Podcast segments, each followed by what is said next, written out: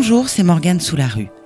Dans ce nouvel épisode de Raconte-moi Rennes, je vous invite à pousser les portes de l'étonnant cabinet de curiosité de Christophe Paul de Robien. Ce Rennais a amassé un véritable trésor culturel au XVIIIe siècle. On y trouve des objets du quotidien, mais aussi des chefs-d'œuvre artistiques. En tout, plus de 12 000 objets de tous les horizons.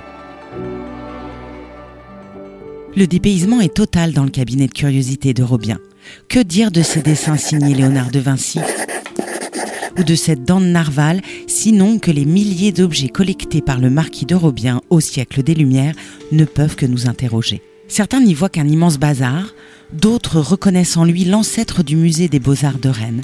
Mais une chose est sûre, ce cabinet de curiosité porte très bien son nom et je ne me suis pas privé de mener l'enquête pour vous en parler. La première des choses à souligner, c'est l'éclectisme de cette collection hors du commun.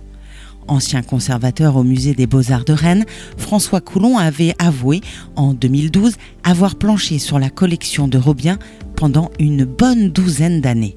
Il a fallu étudier, identifier, restaurer et classer de nombreuses pièces conservées dans les réserves. Nous nous trouvons face à un florilège d'objets glanés aux quatre coins du monde, ce qui induit des problématiques très différentes.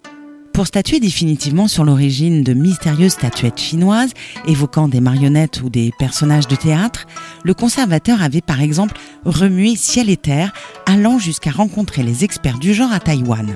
Verdict ces figurines n'ont rien d'objet d'art, mais tout d'objets populaires que l'on imagine très bien décorant les Yutong, ces typiques maisons de Chine. Tout cela pour dire que le guide du retard ne ferait pas mieux que le marquis de la Phénicie à l'Amérique via l'Europe, la Chine et l'Inde, ces collections invitent à un tour du monde de la culture artistique et des traditions populaires au XVIIIe siècle, mettant au passage en relief la personnalité, les goûts et parfois même les lubies d'un aristocrate provincial de l'époque. Qui était donc ce curieux Christophe Paul de Robien? Eh bien, pour commencer, un aristocrate croulant sous les titres de noblesse. Il était marquis, donc, mais aussi vicomte de Plaintel et baron de Caer sans oublier son rang de chevalier. Ça en impose. Bien sûr, on ne peut pas dire qu'il était parti de rien. Né le 4 novembre 1698, Christophe Paul de Robien était issu d'une famille noble de parlementaires. Anecdote particulièrement étonnante et inexpliquée, il n'a aucun prénom jusqu'à ses 16 ans, ce qui l'oblige à signer anonyme de Robien. Donc vous signez euh, là, là, là. Il fait ses études chez les jésuites de Rennes avant de devenir avocat, puis président à Mortier au sein du Parlement de Bretagne, l'une des charges les plus importantes de la justice française, à seulement 26 ans.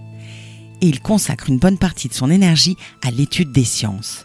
Christophe Paul de Robien était en fait tout à la fois un magistrat, un historien, un naturaliste et un collectionneur d'art français, poussé par un appétit de connaissances sans limite une personnalité encyclopédique comme l'époque savait si bien en produire. Son vœu pieux était d'ailleurs de créer une académie, mais Louis XV refusa tout au long de son règne de lui accorder les lettres patentes, un acte législatif qui lui aurait permis de se lancer. À défaut d'académie, Christophe Paul de Robien va se consacrer au développement de son cabinet de curiosité. Et il fait bien, ce cabinet sera bientôt connu dans toute l'Europe le conseiller du roi, Pigagnol de la Force, devance même de quelques siècles l'office de tourisme de Rennes et signale aux voyageurs en 1754 qu'ils ne doivent pas quitter Rennes sans voir le cabinet d'antiquité et d'histoire de monsieur le président de Robien, qui n'a rien épargné pour satisfaire son goût pour ces matières. Sa collection est d'un éclectisme complet, confirmé par la démarche encyclopédique de ses écrits, dans lesquels sont décrits les objets les plus divers, les plus antiques ou les plus exotiques, et qui reconstituent une vaste histoire des civilisations. Contemporain de Christophe Paul de Robien et collectionneur lui aussi, deux alliés d'Argentville décrivaient en 1742. Il a divisé le catalogue de son cabinet en quatre parties. La première contient les fossiles naturels à la Terre. On trouve dans la seconde partie les plantes, les bois rares de l'Europe et des pays étrangers, les écorces, les racines, les feuilles, fleurs, fruits, gommes, sucs, les diverses plantes marines. La troisième partie se divise en deux. La première comprend les animaux marins, la seconde regarde les animaux terrestres. L'Antiquité et la mythologie des dieux font le sujet de la quatrième partie. À l'époque, la collection de Robien était essentiellement réputée pour son fond d'histoire naturelle et de numismatique. Mais aujourd'hui, elle l'est surtout pour ses objets d'art, ses pièces exotiques et sa collection d'art graphique. 1107 dessins en particulier sont d'une grande qualité et placent de Robien parmi les amateurs les plus éclairés du XVIIIe siècle. On y croise Léonard de Vinci, Botticelli, Dürer, Rembrandt, un casting digne du Louvre. Ces 150 tableaux forment en revanche un ensemble intéressant mais modeste. Il n'en reste pas moins que la curiosité du marquis a été sans limite. Toutes les civilisations l'ont passionné et ont suscité sa fièvre collectionneuse. Grâce à lui, le musée des beaux-arts de Rennes possède le plus ancien exemplaire de kayak inuit du Canada, un fier esquif de plus de 6 mètres de long. Les Amériques, l'Afrique, l'Inde, la Chine, le Japon, la Perse et bon nombre de contrées asiatiques sont également présentes avec des objets tout aussi exceptionnels. Des armes aux instruments de musique, tous les domaines sont représentés dans son cabinet.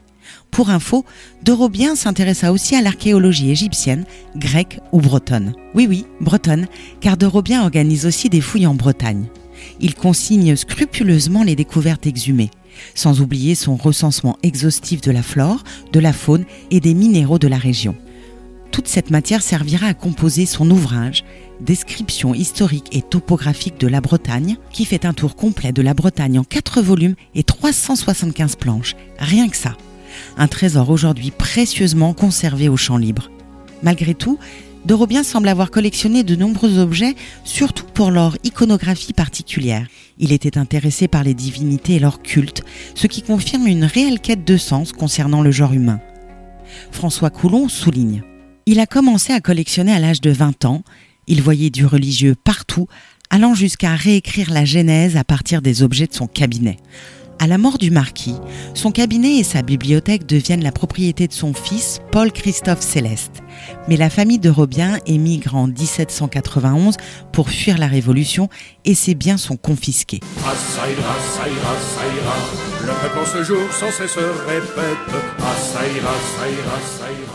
Cette saisie fera le bonheur du musée de Rennes et l'on peut dire que la collection de Robien, avec quelques autres, est à l'origine du muséum qui ouvrira ses portes place Saint-Melaine en 1799. L'équipement rennais ne possède malheureusement pas l'intégralité de ses collections.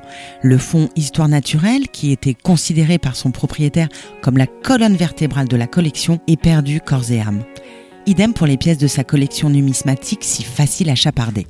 Reléguée pendant un temps dans les réserves poussiéreuses du musée, la collection du marquis doit son renouveau aux efforts et à la curiosité de François Bergot, conservateur dans les années 1970. Le chantier était herculéen, puisqu'il consistait à identifier et numéroter près de 12 000 objets. Ce grand projet mènera au montage de diverses expositions nationales, internationales ou locales, comme l'événement Robien, l'homme et le collectionneur qui se tiendra en 1972 à Rennes si les expositions internationales ont apporté une indéniable notoriété au fond de Robien grâce aux prestigieuses feuilles dessinées par Léonard de Vinci, Dürer ou Rembrandt, l'exposition rennaise avait permis de faire connaître l'incroyable richesse des collections. Comme un pulse dont il manquerait des pièces, le marquis demeure cependant secret sous bien des aspects.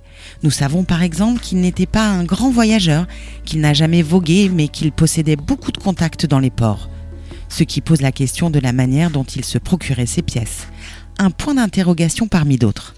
À l'image d'un autre marquis très célèbre, de Robien osa également le libertinage dans ses collections puisqu'il avait intégré à son cabinet 12 objets érotiques. Encyclopédique, touche à tout, obsédé par la quête de connaissances, un brin excentrique, Christophe Paul de Robien représente une espèce d'aventurier collectionneur disparu avec l'avènement du siècle de la raison cartésienne. Il décédera en 1756 à Rennes. De cette tête de momie égyptienne à cette curieuse pièce en argent péruvienne, qu'il croit en Dieu ou en Héros, le visiteur du cabinet de curiosité recevra quant à lui, dans tous les cas, une belle leçon de choses. Le cabinet de curiosité d'Eurobien, un récit écrit par Jean-Baptiste Gandon. C'était Morgane Soularue. Je vous dis à bientôt pour un nouvel épisode de Raconte-moi Rennes, votre série de podcasts sur l'histoire de notre ville.